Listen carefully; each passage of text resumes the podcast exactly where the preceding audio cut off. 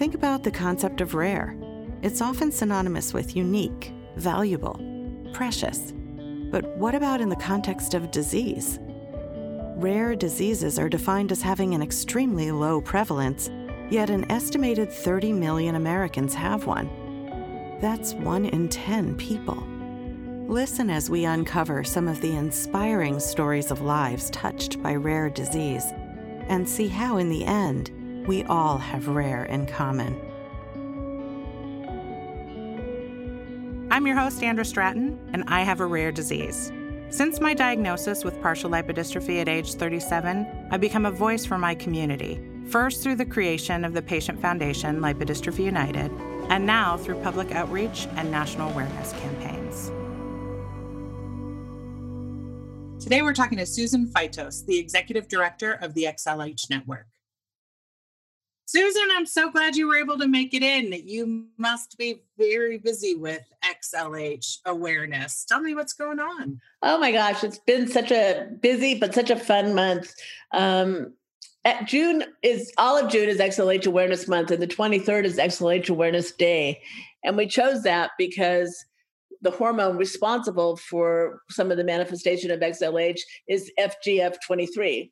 So that's why we chose the 23rd for ah, very clever. Our date. Yes. Yeah. Yeah. We've just had so much fun um, with rolling out different initiatives.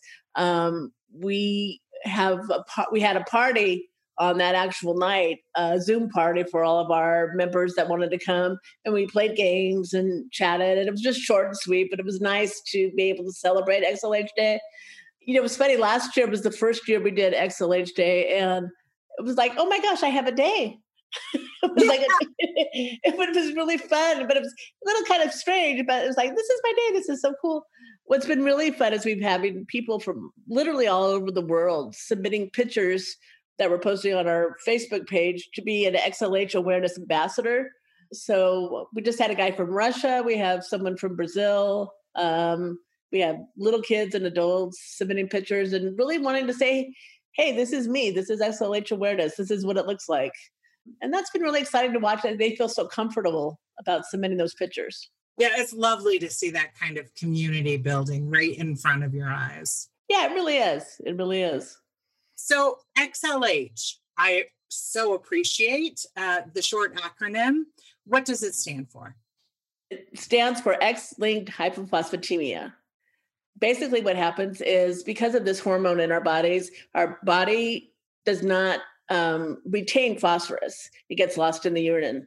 So the resulting manifestation is very similar to rickets. Some of us are spontaneous cases, they just happen to be that way. Other cases are inherited.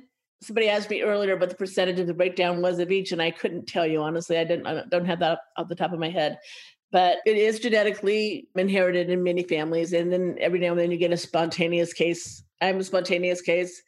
And I think it's probably, if I'm going to guess at the numbers, I'm going to say it's about a third spontaneous to two thirds genetic. So, Susan, in addition to rickets and maybe uh, not de- not developing or walking as quickly or as normally as one would expect, how does how does it really show up? How does XLH show up in a young child? When children start walking, their legs are bowed and then they don't straight straighten up like normal. I hate to say that word normal, but children without XLH. So what happens because of the bowed legs, there's also a waddling gait and they're short stature, a lot of stiffness, and a lot of pain. Pain level you know varies per person, but those are like probably the four main things: the the short stature, the waddling gait, and the the either bowed legs or knock kneed, depending on the manifestation of it. And does it always start in childhood or yes, infancy? Yeah, you're you're born with XLH, you don't acquire it. And beyond that, I mean, young children don't necessarily have all the verbal skills to explain how they're feeling, right? I mean, the pain must be really challenging. Yeah, that's a really good point. That's tough because it's hard to explain the pain. And, and that's been an issue for many patients. In our circle, we call it bone pain. But yes. when you go to your doctor and they try to ask you where it hurts and or if it's a sharp pain or a dull pain, it doesn't really fit into any of those kind of categories. So sometimes the pain issue for a lot of people has been difficult to them to explain to their physicians that there is pain and it does need to be treated. I've heard from people in my community um, and other communities that when you have bone pain, you know it's bone pain, but it's very difficult to explain. Right. Yeah, it is really difficult to explain. It's internal. It aches. It's it's different. It's not like you cut your hand, you know. Are doctors starting to recognize this term, bone pain? Um, I think doctors that are familiar with with it are. They understand it. They understand bone pain. I think there's a learning curve for doctors that are just meeting a patient with XLH. And then um, as the child grows, are there other uh, medical complexities that occur? So when children grow up, they have the you know the knock knees or the bowed legs and the waddling gait, the short stature. Um, those are pretty much the complications that stay with them through life. It doesn't really change um, unless with treatment the legs get straighter uh, because they're having more phosphate in their system. Um, I would say the thing that changes as people get older the most is the onset of hearing loss. Most of the children don't have the hearing loss that comes with XLH, but many of the adults do. How are you diagnosed? Basically, at this point, we're diagnosed by the symptoms. We're diagnosed by the bowed legs in infancy that don't straighten out when children start to walk and the growth issues. When the person first gets to the medical community and they start running tests, they'll see that their phosphorus level is very low. There's other blood tests that correlate with that.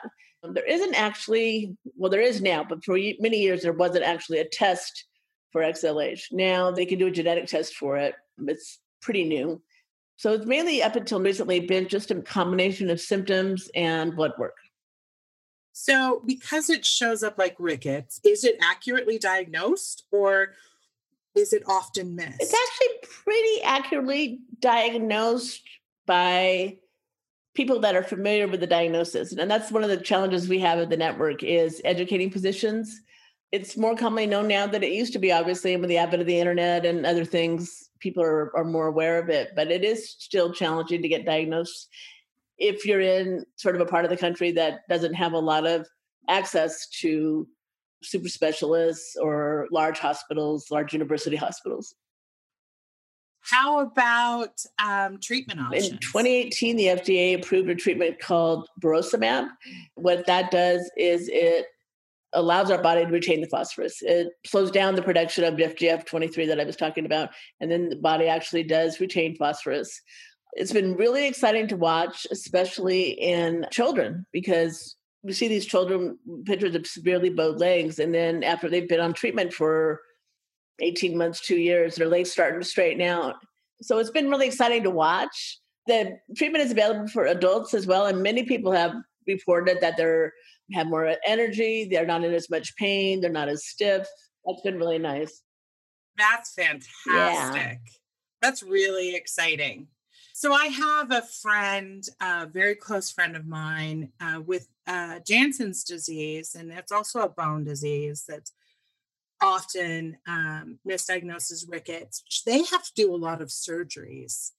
Does your community with XLH have a lot of surgeries involved uh, prior to treatment? Yes, we do. Um, surgeries involve straightening the legs, usually around in the early teens. So when the growth plates start to close, then that's when they start looking at surgeries and treatment and stuff like that. So many of us older XLHers have had multitude of surgeries on our legs, just straightening and trying to get a normal gait going if possible.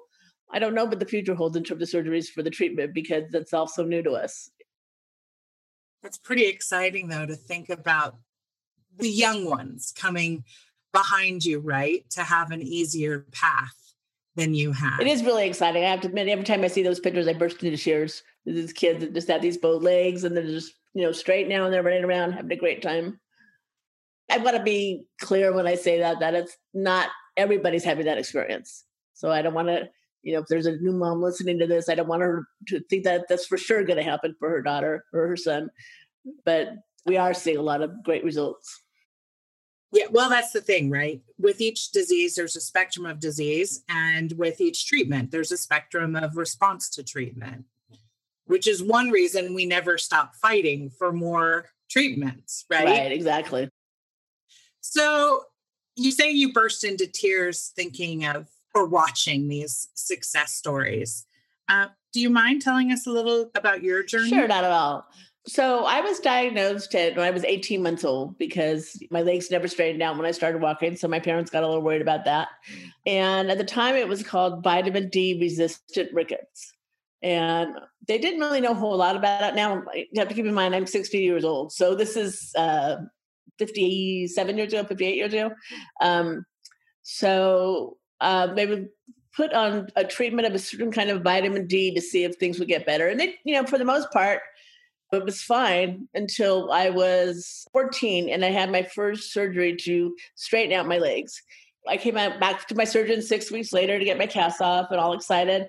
And they're like, Well, your bones still look like they did when you got out of surgery. Nothing's healed. They realized then, and this was a renowned university hospital in the area, they realized then that it was vitamin D wasn't enough, that they had to put me on a combination of phosphorus and a special kind of vitamin D in order to make my bones actually do what they were supposed to do. So six months later, I finally got out of the cast.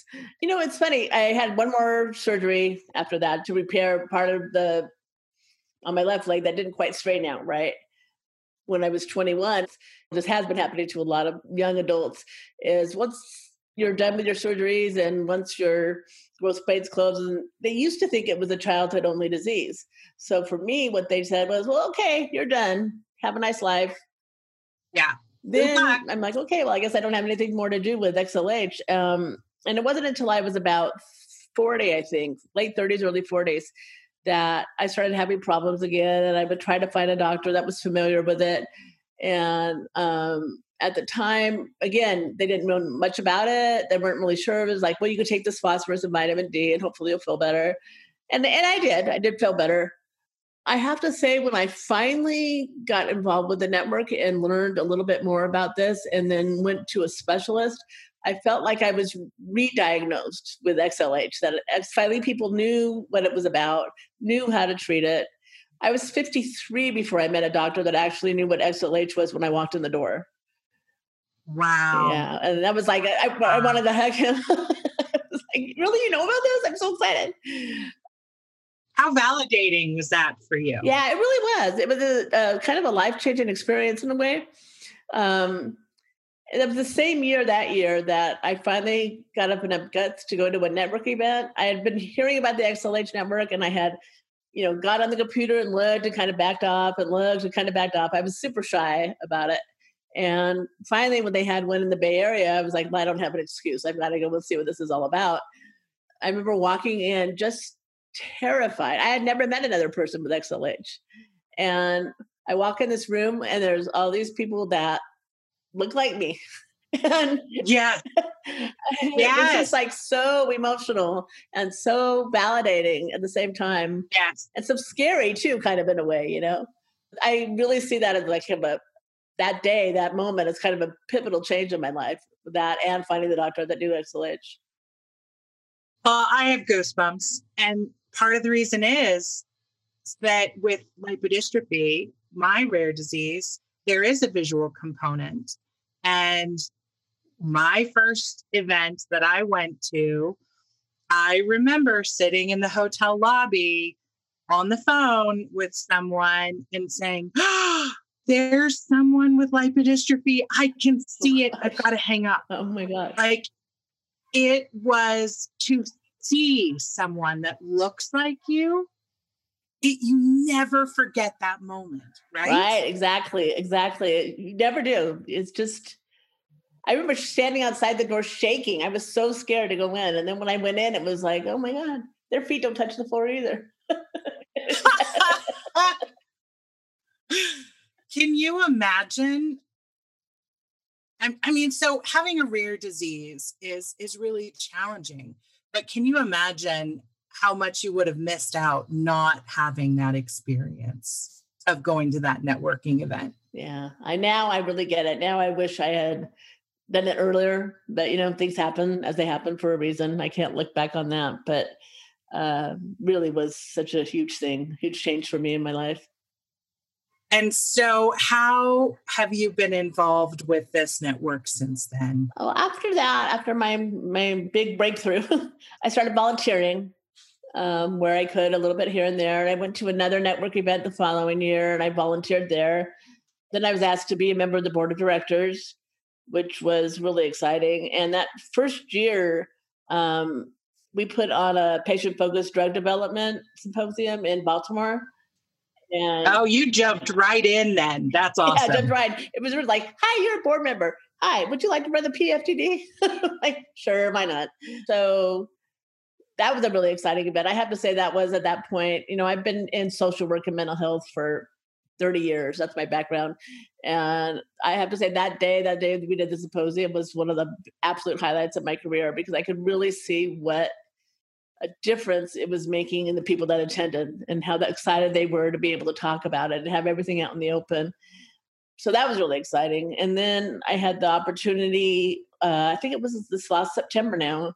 Um, our executive director at the time had to step down, and um, I was offered the position. And I have to say, given that I had kind of retired and but I was still had kind of my foot in this and I still really wasn't sure kind of what I wanted to do. But with everything I've done in my career and having this opportunity, which brings my personal situation and my experience together, has been just yes. like the perfect way for the last fourth of my career in my life, whatever it's going to be. It's just been like right. everything that came together. I'm right in the exact place I need to be at the right time, and it's really fun. I love that. I love that story so much. It brings me so much joy uh, because I, I I feel it as well. When you spend a lot of years not understanding your body in the way that you do now, and that's frustrating. But that experience gives you so much depth to bring to the table, mm-hmm. along with your other professional experience, yeah. right? Exactly. Exactly. So what are you up to now? Now that you're the executive director, you have you, you've gone through this big meeting, which is a huge one. And it sounds like you all have a fairly successful treatment. Mm-hmm. What's what do you have going on right now and what's next? Well, you know, Andrew, if you had asked me that six months ago, I would have had a different, completely different story to tell you about what's next. Um, but as with everybody else, this year is turning out yeah. incredibly different. So what we're doing right now is we're kind of reinventing the wheel. On the 23rd, we rolled out several of our new initiatives. Um, one was a challenge we're doing this summer. The momentum behind it is to get people up and moving to the extent that they can. So it's like a fundraiser race, but it, you can read a book, you can take a yoga class, you can do whatever works for you and your body and wherever you want to do and still earn points for that. And the points will go to how the donors contribute to the fund. That makes sense. It does. And I love that because it doesn't have to be a race, right? I mean, we see the bike rides, we see the races, yeah. and those are fantastic, but they're not for everybody. Right, exactly. Actually, it doesn't have to be anything like that. And the other thing we're doing is we're um, trying to get people to work in teams so that they can connect with each other and and communicate and um, you know meet other people in their area if they want to. Um, that also have XLH. The other thing we started on the 23rd was uh, XLH yoga class online. Um, they our members have been asking for that forever, and we absolutely actually have an XLH member who is also a yoga teacher. So yes! that worked out really well. And will that be ongoing? Uh, we're going to start for six weeks and then see how it goes, but hopefully it'll be ongoing. Um, it's got a lot of positive feedbacks so far. So people are excited about it. So, did you change plans or were these always in the works? Because these two things seem like they fit very well with our current shelter in place that's happening still in a lot of states. These are new. We revised them for the current shelter in place stuff. Normally, we have an annual XLH Day conference. That's like a one and a half day conference that everybody comes together and we have speakers and socialization and networking activities. And that was planned for Phoenix in October, but we had to cancel that for obvious reasons. Yeah. So this is what we're doing instead. We are still going to have the event in October, but it's going to be a virtual event. I mean, there's not a lot of great things about COVID. There isn't. But uh, I think this expansion of virtual and making these events um, more accessible to people who don't normally travel, that is a plus. Uh, are you able to bring in your international community as well? Yeah, as a matter of fact, um, we are able to bring in the international community as well. And we recently had a meet and greet on a, on Zoom back in April, and we had a couple of attendees from I think there was one from Argentina and one from Chile. Um, so that is nice to be able to bring people. We do a weekly coffee chat, and we're also finding that we get people that we've never met that haven't been able to come to our events or anything like that, and they're very excited. They don't know anybody. So that's been a plus side to this. You know, there's not very many yeah. plus sides to this, but that's been one of them. I agree with you. I've seen that in a lot of communities. When you're talking with these folks who are brand new, do you have any guidance for them on how to enter this world um, and and introduce themselves to other folks who look like them who have the same experiences we do we have a members group on facebook a private members group so we encourage people to since we're not having the live events encourage people to go there and meet other people we encourage them to come to any of our social events that we have periodically online we're just started rolling out welcome kits for our new members. So once they sign up, they'll get a, a package that has a lot of eh, good information about the network and where they can go for resources. But it's something I think about all the time is how to engage people when we don't get to actually meet them. So yeah. we've tried out a couple of different things. Some have been more successful than others, uh, but it's you know it's a work in progress it is a work in progress and you know i do think we'll look back and and keep some of the things we're learning right now during covid right i mean mm-hmm. there are always going to be folks that don't travel there's always going to be folks who are maybe too scared to travel at yeah. first but then when they create the connection online in a co- coffee chat they may then feel more confident um, when we do get to meet together. Absolutely. I, I found myself thinking many times, why have we not always done this? You know, like with the coffee chats yeah, or maybe yeah. you know, like of course we've always been able to do this. Why didn't we do this? Right, exactly, exactly. I know if for my personal situation, I would have gotten connected a whole lot earlier if there were things like Zoom available um, that I could connect with people, or if there was a Facebook group or something like. There was a forum, so part of that was just me, but um, I definitely would have not waited until I was 55 if we had these kind of opportunities that we have now. Yeah, I've heard from you already in this conversation that your goal is to meet people where they are, right? When they're ready and saying, what can you do to get up and is it reading a book or is it going for a walk? What where are you at? And we'll meet you there. Mm-hmm. I think that technology has really allowed us as leaders in our communities to add to our toolbox. Absolutely. There. You know, I'm learning so much through this process. And like you said earlier, some of this will continue when the pandemic goes away. We're not going to stop having video chats. I think it's just been a really effective way of keeping people engaged you know the xlh day activity is once a year this can happen every month yeah it makes a huge difference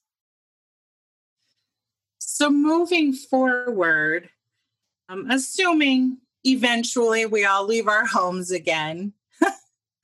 What are your goals with the xlh network?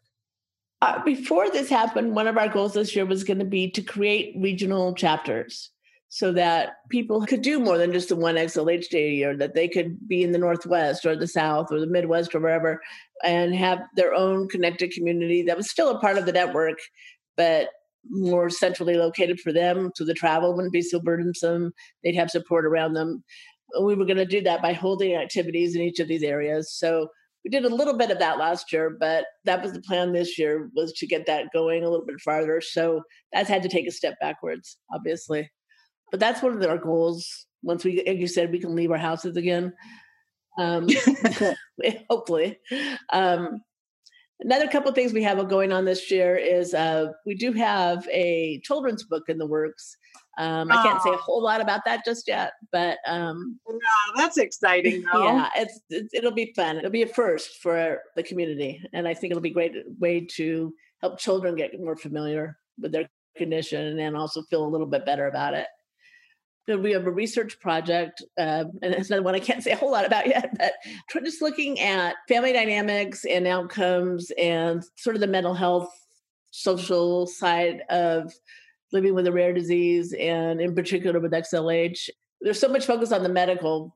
And with my background in mental health and social work, I want to focus a little bit on the other piece of it as well and see what we yes. can come up with that would help uh, treatment team members better serve and better relate to the patients.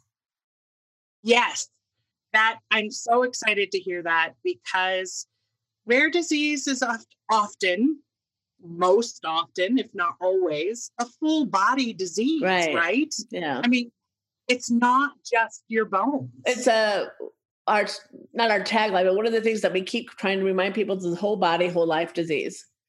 So oh. it doesn't go away when your growth plates close, and it's just not about your bones. Um, hearing loss is a uh, significant part of XLH in older adults. Um, you know, the osteoarthritis and things that come along later on in life are, are significant as well. So it's it is a whole body, whole life disorder. And a lot of challenges for whole families. Yeah, right? challenges are going to be different if you're uh, come from a family where you've inherited it and you see your uncles and aunts and cousins all with the same thing, or if you're a spontaneous case and you're the only one in the family that has it. It's very different dynamics. And I just think it's it's interesting to see how that plays out in not only manifestation of the disease, but manifestation of your social situation and your family outcomes, family dynamics, that kind of thing.